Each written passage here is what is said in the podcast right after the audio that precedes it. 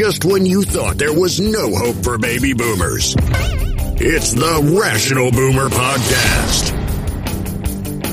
Logic, common sense, compassion. Yeah, who knew? Now, here's Mike.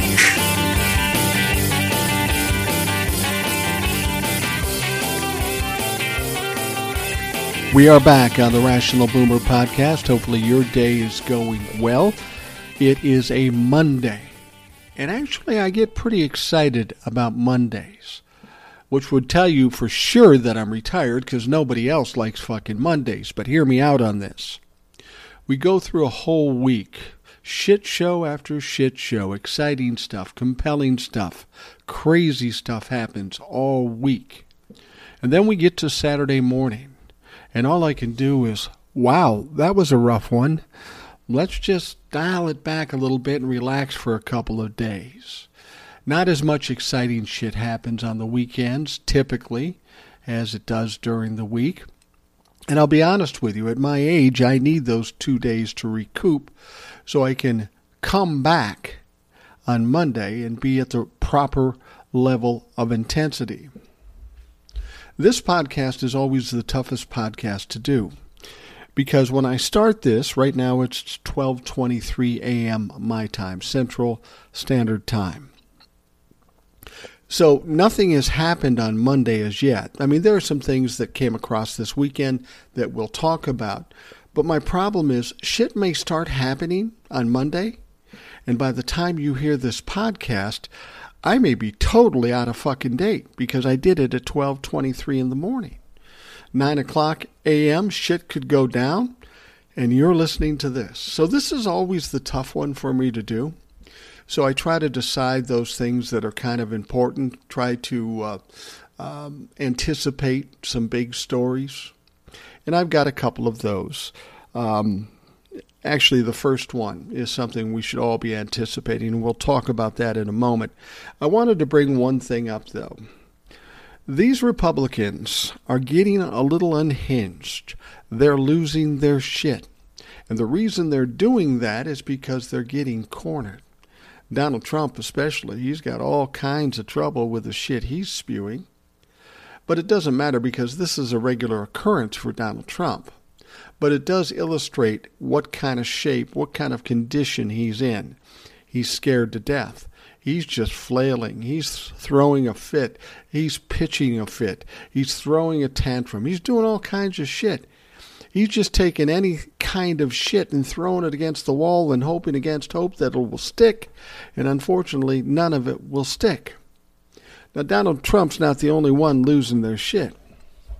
Take Marjorie Taylor Greene she was at a Trump rally and she was uh, the opening act, I guess. And uh, she said a lot of stupid, crazy shit, as she does. But she said something that was kind of interesting.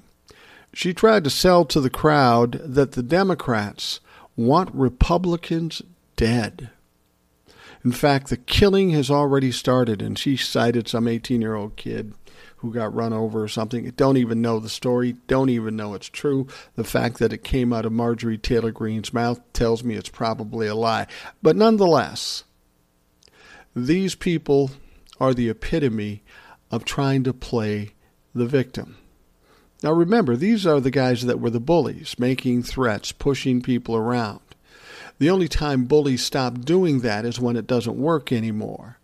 And then they back up a little bit and say, I'm the victim. So now they're trying to sell the fact that Democrats want Republicans dead. And let me be honest, I'm not hating that idea. I don't hate that idea. Now, I don't wish ill on anybody, well, except Donald Trump and a few other people. But here's the thing if we get Republicans, I won't even say Republicans because they're not Republicans and they're not conservatives, they're Trumplefucks. If these people continue to do the things they're doing, and they attack the U.S. Capitol again, the FBI building, whatever they fucking do, here's the thing these are domestic terrorists.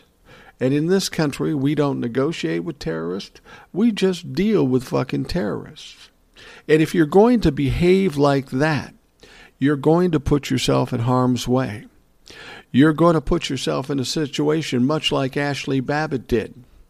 And if you do that, you could end up dead. Now, we don't want you dead. We don't hope for you to die. But if you continue doing this shit, you'll fuck around and find out. So, as much as she's trying to scare these people, and you notice that, that's what they're trying to do. Donald Trump says Mitch McConnell has a death wish. That's like a code word for, for the Trumplefucks to sic him. Or Marjorie Taylor Greene suggesting that Democrats want them dead. They're trying to whip these people up. They're trying to get them scared so they will lash out. This is where the desperation comes up. They don't know what else to do. So all they can try to do is create some violence. Now, they aren't going to participate in the violence, but they're going to whip the dumb people up, and hopefully they will fight for them because that's their only option right now. And as I've told you before, that's not going to happen. Amongst the Trumplefucks, there isn't enough courage out there because they know what's going to happen. But I dare them to.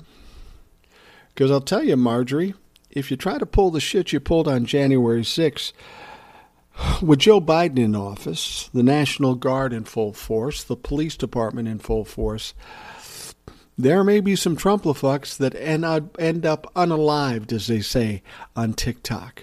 Now, I'd hate to see that, and there's one way to avoid it. Stop doing fucked up shit. Stop trying to overthrow our country. Then you're in no danger. It's just, it's entertaining for me to watch these people because I'm watching them take the exact road I've said all along.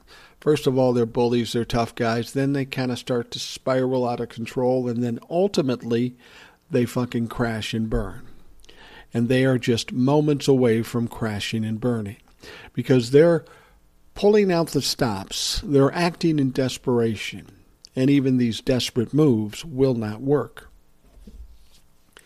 Now, I was talking about uh, shit that may be going on this week. As every week, there's always shit shows and craziness and compelling and exciting and scary shit that's happening. And here's something that might be a little scary, but certainly interesting and certainly something we need to vote. And that is the Supreme Court is coming back to their seats today. They'd been on vacation for a little bit. They're always getting fucking vacations, but they were on vacation. And now they're coming back. Four months after overturning Roe v. Wade, the Supreme Court's six vote conservative supermajority returns to hear a new batch of cases that could further upset past precedent and dramatically rewrite the law on October 3rd, today. The court blew up a half a century of precedent on women's rights in the last term, of course, and this time around it looks like they're ready to blow up another half century, at least, of precedent related to race. Justices will be hearing cases that could end affirmative action in higher education, further gutting the Voting Rights Act, empower state legislators to enact restrictive voting laws and gerrymandered maps with no judicial oversight, and uh, take away the ability of wrongly convicted prisoners who are disproportionately black to petition for the reversal of their punishments, in addition to cases that could dramatically reverse decades of progress on racial equality. The court will also hear important cases that could hamstring antitrust enforcement actions, further hamper federal regulatory action, and make it easier for the states to deny Medicare and Medicaid services. The court's conservative supermajority is unlikely to stop its dramatic rewrite of American law. Public support for the Supreme Court fell dramatically following its decision in Dobbs versus Jackson women's health organization that ended national abortion rights protections. So the justices spent the summer feuding about the court's legitimacy. Imagine that. They're upset because people don't find them legitimate. Well, you just heard the list of things they're likely to do. If you do fucked up shit, we're going to think you're fucked up and not legitimate. Justice Sam Alito's case, uh, doing an end zone dance about the end of Roe. These conservatives worked for decades to install an unbreakable judicial bloc that could gut the remnants of the New Deal regime and roll back the advances of civil rights movement, and now they have it. The October term is also the first full sitting for Justice Ketanji Brown Jackson due to her previous position of the U.S. Court of Appeals for the District of Columbia Circuit. She is recused from one of the two affirmative action cases because she previously heard it on appeal. These two cases have been split so she so that she can participate. Now, the one case that everybody is concerned about, and it's not scheduled for arguments as yet, but it's Moore versus Harper. In another redistricting case, Moore versus Harper, North Carolina, state legislative Republicans want the court to adopt a previously fringe theory that state legislators are not bound by their state constitutions when enacting election law or drawing legislative district maps. If the court adopts this independent state legislature theory, it would mean that the state legislatures could enact any election law or district map without state courts being able to rule on whether it violates a state's constitution. The case doesn't just threaten to overturn centuries of precedent, it seeks to make new law out of thin air.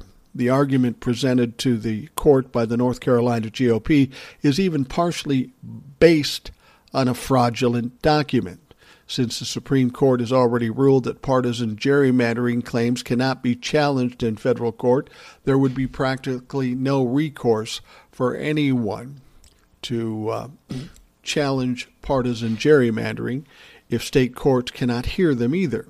This would enable the large number of state legislators already gerrymandered in favor of Republicans to solidify and expand those gerrymanders in, per- in perpetuity while enacting election laws not subject to state court review. So what what this means is is is what we've said all along.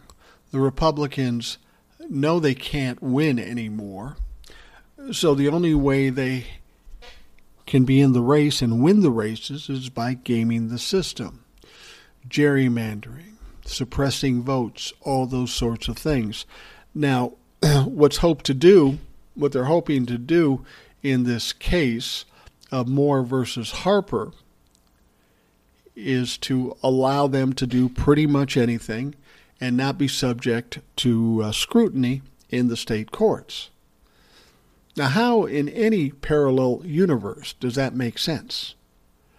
The Supreme Court suggesting that they don't have to go to court which would ultimately mean they wouldn't come to the Supreme Court. I don't understand the whole reasoning about this. Basically, what they want is the right to cheat, to game the system, and they don't want to be held accountable for it. Now, the question is will the Supreme Court allow them to do it? Now, just looking at it at face value, they shouldn't. They couldn't. They wouldn't. Or would they?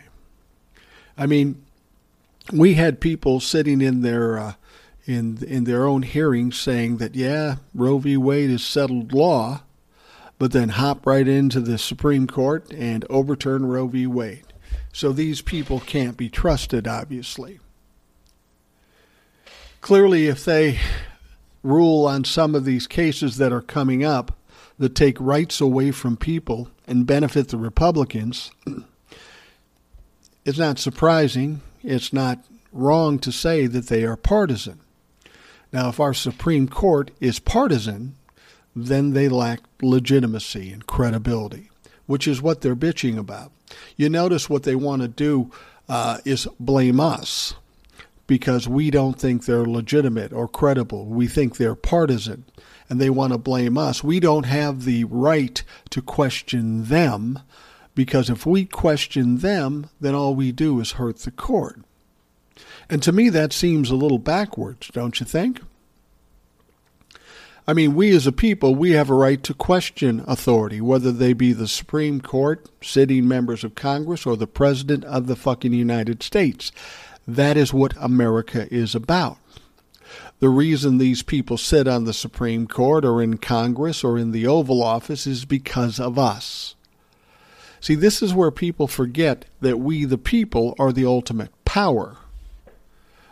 Congress, presidents, Supreme Court would like to have us be, I don't know, serfs or um, slaves to whatever they want to tie us to.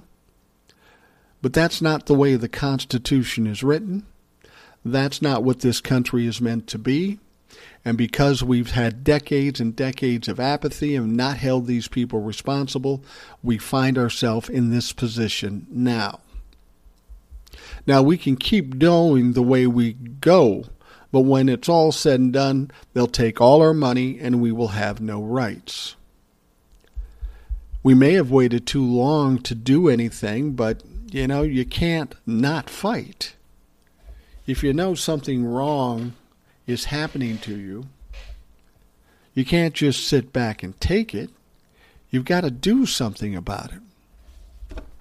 And of course, the Supreme Court, Judge Alito and the, the uh, Chief Justice, they'd rather have us just say, you know, we can handle it. Let's let us do it and just shut up about it.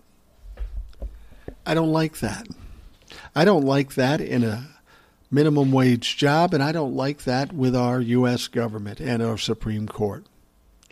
This is something we need to change because the power in this country will be held by the minority, the Republicans, and they will do awful things to destroy our government. They've said as much if we don't fight back.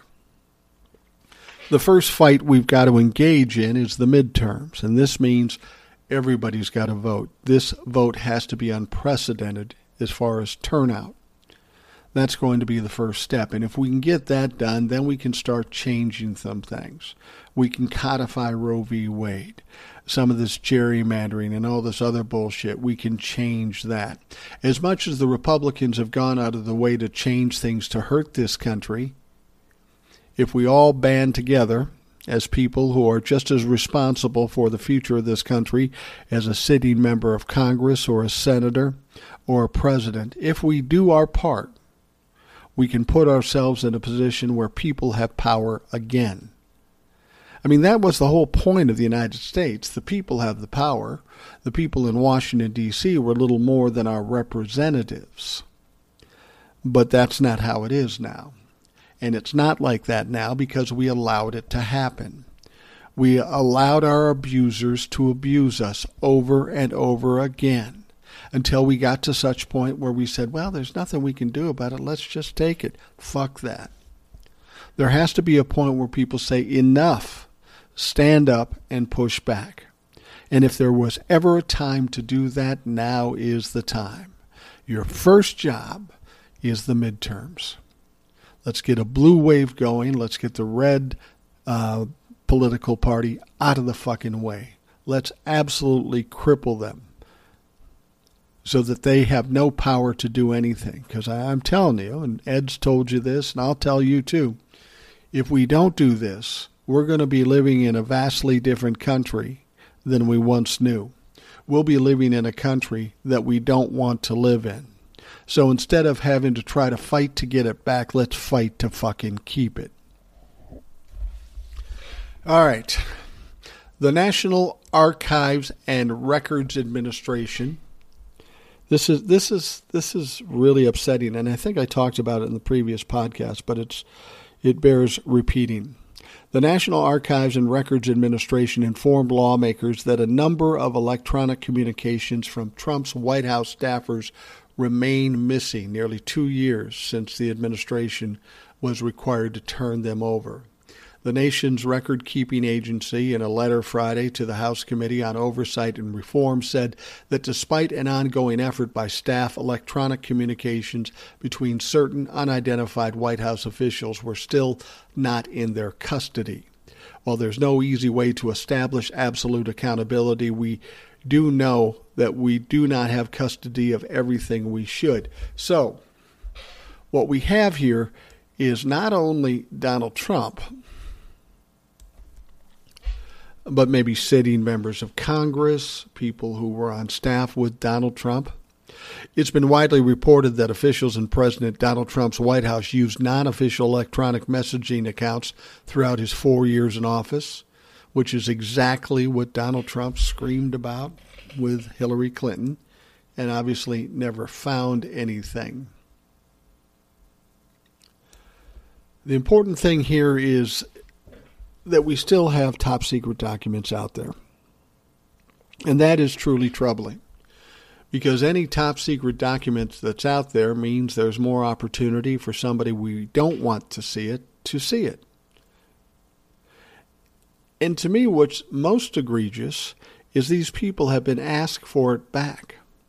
Donald Trump has been asked multiple times. He's even said, Yeah, we gave it all to you, and then we find out he didn't. As we start this new week, I got to believe with some of these revelations, this has got to get Merrick Garland fucking annoyed. Absolutely annoyed. From the January 6th committee and documents still outstanding, still out there for anybody to see you got to believe that Merrick Garland is getting a little nervous, a little annoyed. See, this is a much different situation. A lot of these things may have happened before in our past. We just don't know it because they weren't brought to light. There may be all kinds of crises and things like that that happened before, but we never heard about them. That's the thing about social media, 24 hour news uh, cycles on TV there's a lot of information getting out that we never ever knew. Because I'll be honest with you, as much as Donald Trump is probably the most corrupt and criminal president we've ever had, that's not to suggest that over the decades I've been alive, 62 years, there hasn't been plenty of other corruption and criminality. We just didn't know about it. So it all comes to light now, and this does a couple of things. It makes us angry because we hear it and we're just appalled by what we're hearing that's happening. But then Merrick Garland, the January 6th committee, uh, the SDNY, Manhattan District, all these courts, they have a problem. They may or may want to do things. they may want to not do things, but it's in the press now and everybody knows. And let's be perfectly honest, as much as money is a big deal in politics, the currency really is public opinion. What does the public know? And what are they going to do about it when they know? Anybody in elected office doesn't want this shit flying in their face, so they have a different situation than they've ever been able to have. They have no more no they no longer have reasonable deniability because it's out there, it's in our faces. So now they have to react accordingly. And with all this stuff coming to light, I got to believe that Merrick Garland is going to make some harsh moves, like indictments. I've always said before, what they need to do is they need to indict Donald Trump. Somebody fucking indict Donald Trump. Somebody's got to put a cork in that dipshit's pie hole. Because the more he talks, the more it causes problems. He whips up all these dumb fucks, and then it stirs everything up in this country. And even the people that don't believe it, they hear it and they become fearful. You know, as I've told you before, um, when you have a bully like the Republicans, there are some people that will push back, but there'll be a lot of people that believe it. They go, ah, you know, I'm passive. I don't want to do anything. So they get away with shit. And this is when that has to stop. We can't allow these fuckers to get away with it anymore. And it's going to be harder for them to get away with it now that it's out there in the ether, in the public public's purview because now these politicians have to deal with public opinion, and that is their worst fucking nightmare. The less you know, the better. Well, now we know a lot. I was going to say we know everything, but I don't think that's true. I think there's a lot of shit we don't know yet. I think there's going to be a lot of shit that comes out in the January 6th hearing, the next one, that we have never heard before, maybe never even imagined. And it's going to scare the shit out of us. And all of that causes the average people, the normal people, to get upset, to get scared, and that's going to change the atmosphere for everything that's going on now. So it's going to be very interesting to see what comes out. We've got uh, um, documents out there willy nilly all over the fucking world for all we know. We've got a judge dealing with these documents who's trying to game it for Donald Trump. That's the other thing Merrick Garland is doing now, and the DOJ. They are um, they are appealing to the 11th Circuit for as much as she's trying to muck this up. They're appealing to the 11th Circuit, suggesting that she should be taken off the case, thrown out of the case. And I think there's a good chance that may happen because what she's doing is so flagrant and so illegal and so um, uh, opposite of what constitutionality suggests that it's not going to be hard to make that choice. It's just a matter of if we get judges who are willing to do it.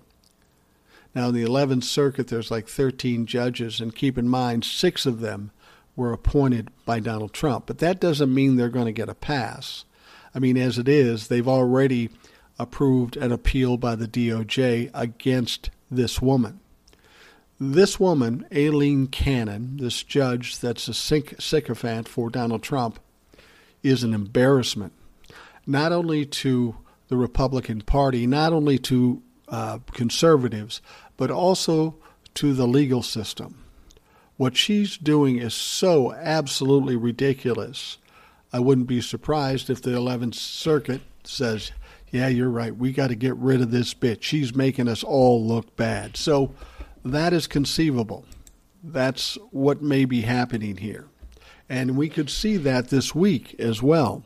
So there's a lot of things popping this week, a lot of things that we might see. We'll probably get some indication as to when the next January 6 hearing is scheduled, too. I would imagine by Monday they'll come out and say, Monday meaning today, they will come out and say, okay, we've rescheduled it for XYZ date. Only because the hurricane is past. There's still a lot of troubles down there, and we'll talk more about that later. But at least it's settled down enough, and the attention could be brought back to the January 6th committee, and we would get a decent hearing. So expect some things to happen this week. Uh, Judge Aileen Cannon, Donald Trump, they're all pushing the envelope on this stuff only because they're desperate. And because of public opinion, and because we all know what the fuck is going down, there is going to uh, be some reactions from the DOJ and the J6 committee and some other stuff. Hopefully, it'll be headed down the right route. We will start to see some indictments, and we will be able to start to tamp down this fucking stupid fervor by the Trumplafucks. All right, let's take a quick break and we will be right back. So, if you've spent any time watching CNN over the last six years, you've seen this guy.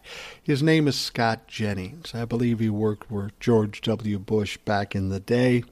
He's this smarmy, smirky little piece of shit that's been nothing but a Donald Trump apologist for six years. You know, he never answers questions really. He diverts, he distracts, he delays, he doesn't answer the question. And I'm sure CNN has had him on there because of they wanted a, a counterpoint to their talking to the Democrats. Well, now that CNN is making the change, this fucker will probably be the star of the show ultimately. However, maybe not because it sounds like even this fucking clown has had enough. During an appearance on CNN's State of the Union, Republican Party campaign consultant Scott Jennings launched a brutal attack on Donald Trump, the guy he's loved for six years, over his threatening social media post that claimed Senate Majority Leader Mitch McConnell has, as Trump put it, a death wish. Trump's universally criticized the Truth Social Post also has been slammed for the racist attack on former Transportation Secretary Elaine Chao, McConnell's wife, who Trump referred to as Coco Chao. Now keep in mind, she was in the Trump administration. She was the Secretary of Transportation. But now he's throwing racist comments out there. We've talked about that. Now, during the panel discussion on Sunday morning, Jennings, who is close to McConnell, claimed if you heard someone like that, like the former president, rant like that on the street, you'd call authorities at 911 before they hurt someone. Asked about the Truth Social attack, Jennings replied, It's hard to know where to start with the assassination instructions or blatant racism. If you read that whole thing out loud, if you were on the street and heard someone muttering that on a street corner, you wouldn't say, hmm, let's hand this person the presidency or the Republican nomination for president. He continued, You'd say, call 911 because it sounds like an unhinged, deranged person is on the loose and out on the street and may be a danger to themselves and others. Warming up, he added, It's outrageous, beyond the pale. Every Republican ought to be able to say so. It's not good for the party. It is not good for him. On the right, right now, it is really in vogue to pass around clips of Joe Biden looking like he's confused or sort of out of it, whatever. You tell me that Trump's post doesn't sound like deranged, unhinged, confused, whatever. It's the same. If you want to say these things about Joe Biden, look at Donald Trump's words right now and tell me this guy sounds like he's got his stuff together. So, what's interesting about that is, again, Scott Jennings has been a big apologist and a supporter of Donald Trump for a long time. But apparently, he has more respect and has known Mitch McConnell longer. And when Donald Trump reaches out to threaten Mitch McConnell and uh, throw out racist diatribes to Mitch McConnell's wife, who, let's be perfectly honest, she's a fucking criminal too. But nonetheless, that is a bridge too far for somebody like Scott Jennings. And honestly, I didn't know that I'd ever see that. I mean, he seemed to apologize for everything on this thing. Now, on the other side of the coin, somebody talked to Rick Scott, a senator from Florida. You remember him. He's the one that's in Florida but voted against the relief of financial funds to Florida for the hurricane. How that makes any fucking sense, I don't know. Matt Gaetz voted against it too. These people are in desperation. Their constituents are in desperation, and they voted against it. Well, that's kind of beside the point. What I was going to say about Rick Scott is this. He was on a television show that I watched. I don't remember which one it was, but the uh, the host was talking to him about the same things about what he said about Mitch McConnell and the racist remarks about Mitch McConnell's wife. And he was asked whether he supports that kind of language. Now, nobody in their right mind would support that kind of language. Even if it was your brother saying that shit, you go, you know, I'm not buying into that. But not Rick Scott. Rick Scott did everything he could to dance around this shit. You know, that's Trump. He's Trump, and this is it. And and you know, what do you think about him saying Mitch McConnell has a death wish? And then he goes into whatever policy he thinks the Republicans have, like, well, you know, we're spending a lot of money. There are brown people coming across the border. No, motherfucker, that's not the question I asked. That's what this moderator should have said. The question is threatening comments to a state's uh, U.S. senator and racist comments to said U.S. senator's wife. Do you support that? He could not answer that. That's an easy no. That's a fucking no brainer. But even Rick Scott could not do that. He's still apologizing for Donald Trump. Is he that afraid of Donald Trump?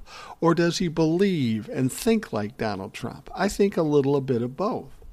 I mean, even if he did think this way, anybody with common sense would shoot it down. They might believe it in their heart, but they're not going to admit it on television. That would cost them votes. But these days, Republicans don't seem to care about that shit. They will say anything and be surprised when they don't get votes.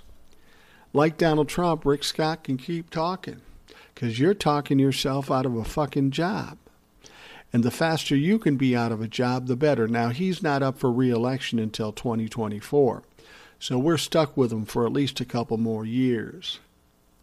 But of course, um, we've got Marco Rubio up for reelection, and Val Demings is running against him. We can ship that motherfucker out, and at least have a start in Florida. And with any luck, Ron DeSantis won't win the governorship over Charlie Crist, and things will start to get better in Florida. Now, since we're talking about Florida, Ron DeSantis and the like, this is an interesting story and uh, kind of an answer to a mystery we had uh, we had going on this particular story. A private plane took off in Texas with a group of migrants who signed bogus waivers handed to them by a woman only known as Perla. Now, the woman has been finally found. Nobody could find this woman, but they have found her the New York Times reported. According to the report, the woman is Perla Huerta, a former combat medic and counterintelligence agent. She was discharged last month after two decades in the U.S. Army that included several deployments to Iraq and Afghanistan, according to military records. Now, see, this, this is uh, an illustration of some of the problems we have there's been a lot of stories out there that we have a lot of Trump supporters and insurrection supporters in our military and certainly in our police departments. This is a problem we need to address because even if we get rid of Donald Trump, if we have these people within our ranks, we've got a problem. Now, Huerta had a Venezuelan Venezuelan migrant who was working with her and who identified her to the police. Waivers signed by the migrants revealed that the English version of the waiver said something entirely different from the Spanish version. Several of the migrants on Martha's Vineyard photographed her during the recruitment process in San Antonio, according to Rachel Self, a lawyer representing the migrants. Huerta is located in Tampa, Florida, the report explains. The man who said he worked with her to help sign up other migrants agreed to speak on the condition that his name would not be used because the events are under investigation.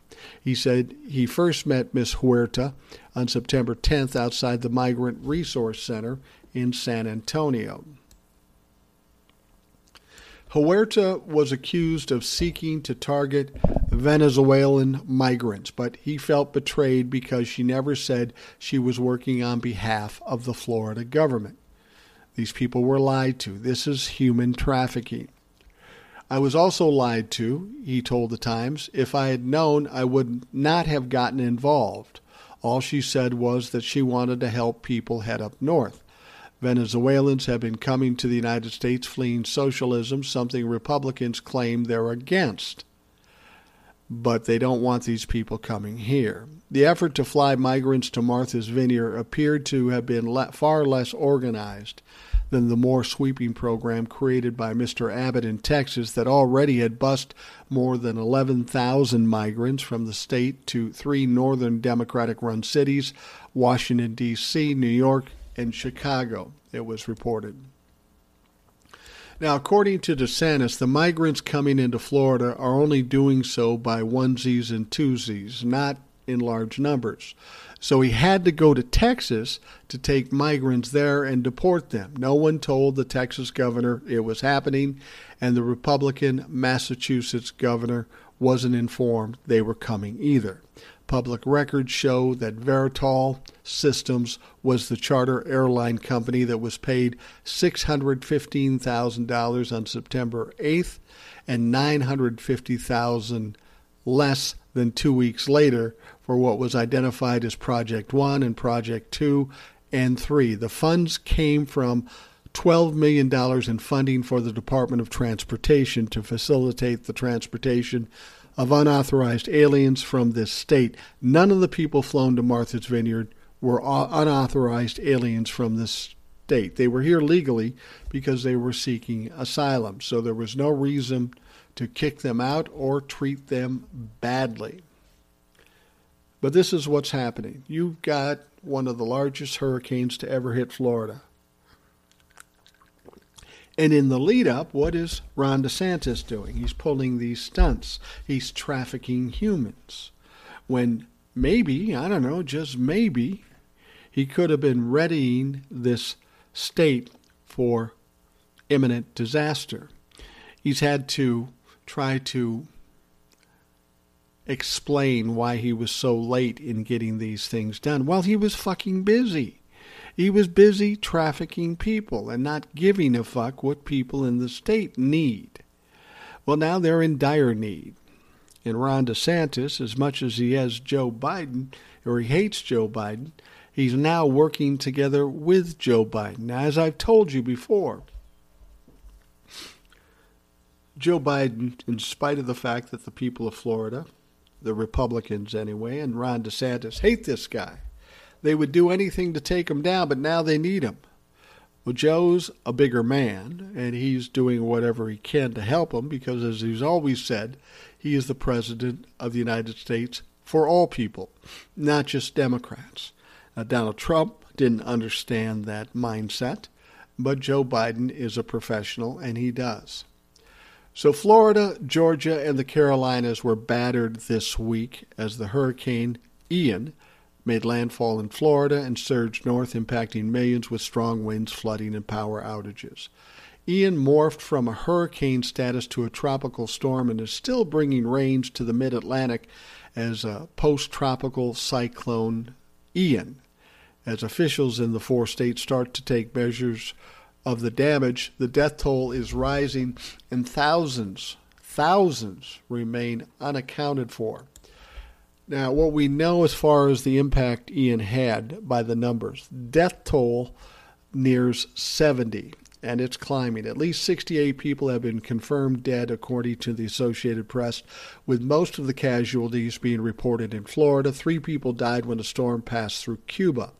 Other outlets are putting the number higher as authorities struggle to assess affected areas. Each survivors and log deaths due to the storm. Now, the Florida Medical Examiners Commission, in an update Sunday, confirmed 58 deaths attributed to Hurricane Ian in the state.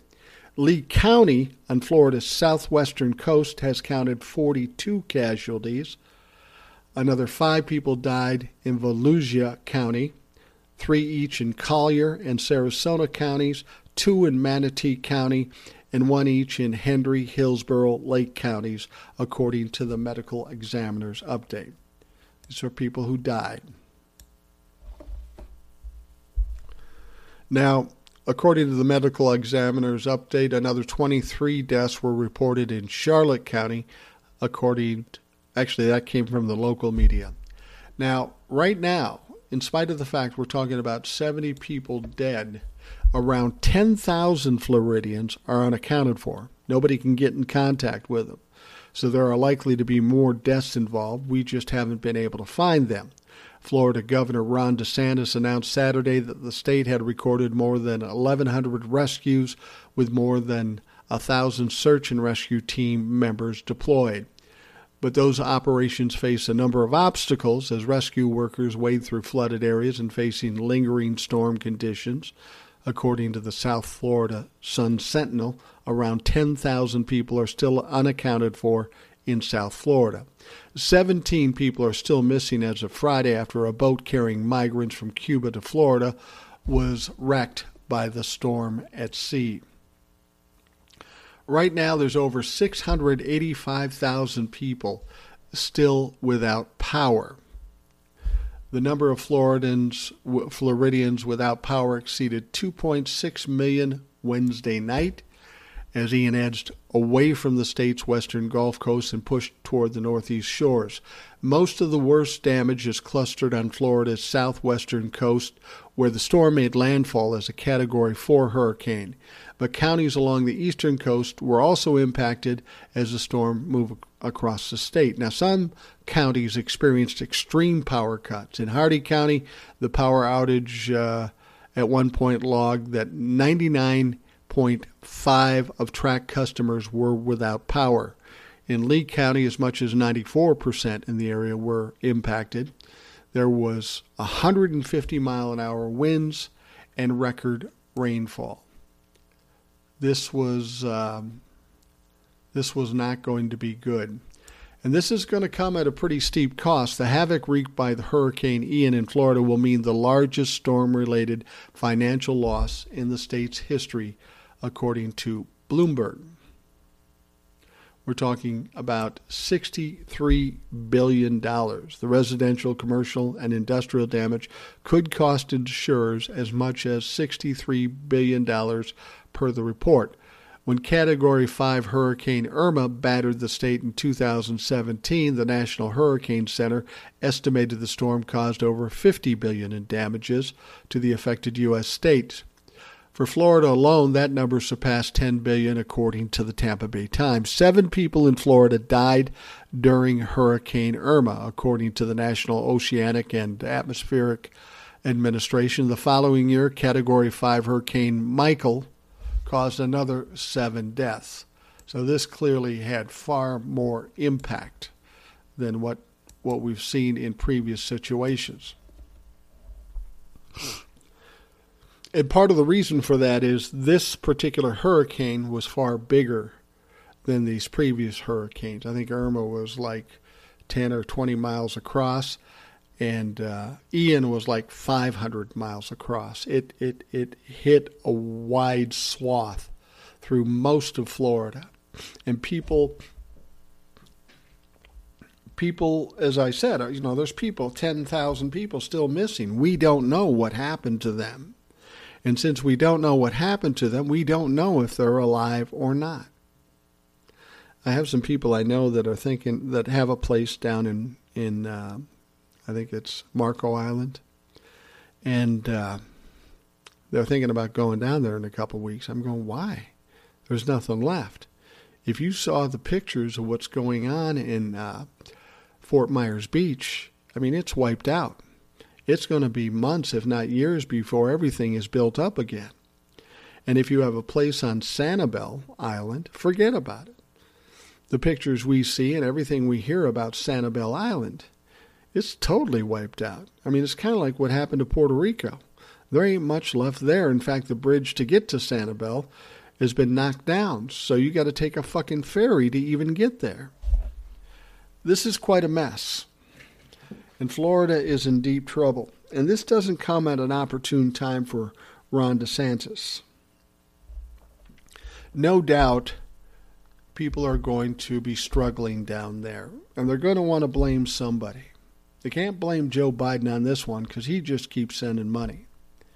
But people are going to question why Ron DeSantis has done the things he did, why he waited so long to get this evacuation and other preparations done. Why did he wait so long? Part of it might be because he was too busy doing these fucking stunts with migrants. It's weird to watch Ron DeSantis now. He's got a whole different vibe about him. It's a more humble vibe than he's had as of late. And let's be honest, he's not humble at all. He's an arrogant fuck. That was his charm to some of the Republicans. But now he's having to pull it back a little bit, bow his head to Joe Biden in hopes that Joe Biden will help. And of course, Joe Biden's going to fucking help. He's the president of the United States. I wish the people well down in Florida. There are people I know down in Florida that are good friends of mine. I love Florida. I'm not exactly happy with Florida these days. I can't bring myself to go to Florida because of the way they do things. You know, I did hear a one story that I found kind of interesting. I don't know if this is near uh, Orlando. I think it's near Orlando, maybe about 30 miles out from Orlando. There is a community there with like 2,000 homes. And this whole community is run by solar energy. They're not on the grid, it's all solar in energy. Now, when this hurricane came through, you have to wonder how did that affect this small community of 2,000 homes with solar energy? How did it affect them? Well, of course, the wind and the rain would have a similar effect. But you know what? Nobody in that group, not one person in that group, lost power. And why would they? There's no wires, there's no towers, there's nothing like that. It's all solar energy. It's built into the house. As much as they had to probably go through some things because of the wind and the rain, they never lost electricity. I heard one Republican recently talking, and uh, he was trying to own the libs after the hurricane. This seemed like a stretch, and it seemed kind of stupid. But he said after the hurricane, with all the power outages, I bet you're glad you didn't have an electric car then. What the fuck kind of argument is that? No, the fact of the matter is, if we had more solar energy and we had more electric cars, it would have had a much less impact on Florida. But they are so upset about solar energy and electrical cars and such that they will do anything to try to throw that in people's faces. That's the funny thing about the Republicans. They keep trying to own the libs and throw things in the, the, the libtards' faces. And it never works for them. It's always a fucking failure. The perfect example of that is as uh, Ron DeSantis not having enough uh, undocumented migrants in his home state that he has to pull some tax money together, go to Texas and grab some undocumented migrants there so he can ship them out and send them to Donald Trump's, or not Donald Trump's place, but uh, Joe Biden's place, Martha Vineyard. You know, you know why he he sent people to Martha's Vineyard. A lot of people think it's just because it's a rich community, it's a liberal community, and that was part of it. But you know who lives in Martha's Vineyard, or at least has a house there? Barack Obama. They're still pissed off at Barack Obama. Barack Obama is not even the fucking president anymore. But they thought they'd try to own Barack Obama and send these undocumented migrants to Martha's Vineyard just to show them up. Now we know what's happened. They all look foolish. They all look evil. And this is not going to do them any good. I mean, other than the 30% of the Trumplafucks, they'll love it. I sit and watch these people and I listen to them interviewed, and I'm just taken aback by how absolutely ignorant they are. These people that are so ignorant, you need to understand something if by chance you're listening to this podcast or my TikToks. You're losing. You're losing big. And there's no way out of this. You can cry and whine and claim victim. You can try to fight or threaten violence. None of it's going to work. You're done.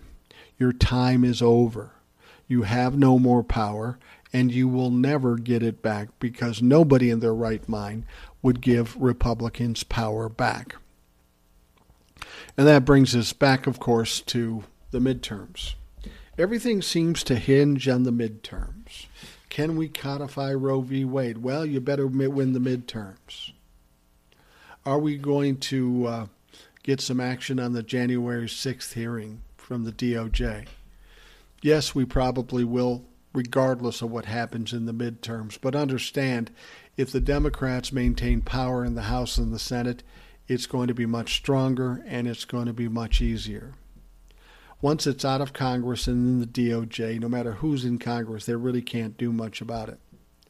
Now, where it could change is if in 2024 a Republican gets in there, they get a new attorney general and they do a wholesale firing there, then it could affect those investigations. But those investigations should be done and wrapped up well before 2024, so that shouldn't be an issue. But the bottom line is when we get to 2022 here in November for the midterms, we know that these people the Republicans, the Trumplafucks, cannot be trusted with any kind of power. They will do nothing for the country, and what they might do for the country will be harmful to the country. So, for my money, I can't imagine how anybody in their right mind would vote for Republican, anywhere from the president to the Senate to the House, all the way down to the dog catcher. These people are not only evil, but they're fucking incompetent why would you ever vote Republican? I would love to see a large number of Republicans say, you know what, I'm a Republican, I'm a conservative, but I can't sign on to this bullshit. I think we're going to see more and more of those people. I think the independents have already walked away from the Republican Party, but there's a reasonable minded part to the Republican Party, and they can't possibly sign on with the fucking crazies. There's just absolutely no way. And as I've said in previous podcasts, all of this spells success for the Democrats. If you've got the Liz Cheneys and the Adam Kinzingers and even the Mitch McConnells on the Republican side saying, yeah, that's too much for me, I'm not getting involved. And then you have the crazies. What you ultimately have is a Republican Party that's split. And if they are split, they don't have enough power to win any elections. I almost feel like uh, there's destiny here, that the midterms will go in the, the way of the Democrats and there'll be changes. We've gotten the worst of it now. We've gone through the trials and tribulations, and I now sense the shift to the other side. And I have to believe that it's going to go all the way to the other side in order to rectify the fucking mess we have in this country. So I'm counting on that, and I believe that will happen. The Republicans aren't even smart enough to know what they're doing is hurting their chances even more. So let Ron DeSantis be a fuckhead. Let Donald Trump be a fuckhead. Let Gosar and, and, and Marjorie Taylor Greene and Lauren Boebert. I think those people are going to get their comeuppance sooner than later these people that were involved with the January 6th insurrection, they are going to be exposed, and there's going to be absolute evidence of their involvement in the insurrection, whether it be the planning, the strategizing, the funding, it doesn't matter. If you had anything to do with that insurrection, I'm sorry to say, you're fucking going down, and you're going down fucking very hard. All right, we're going to wrap up the Rational Boomer podcast. I want to thank you for taking time out of your day to listen. Of course, we'll be paying close attention to what's going on this Monday and throughout the week. And uh, we will talk to you at the latest tomorrow. But there's a chance that Ed will be around sometime during the day, and then we'll have an update in the middle of the day. So you have a great day. Let's hope for the best for this week, and we'll talk to you again tomorrow. Thanks for listening to the Rational Boomer Podcast. Don't forget to subscribe so you don't miss an episode. We'll see you next time.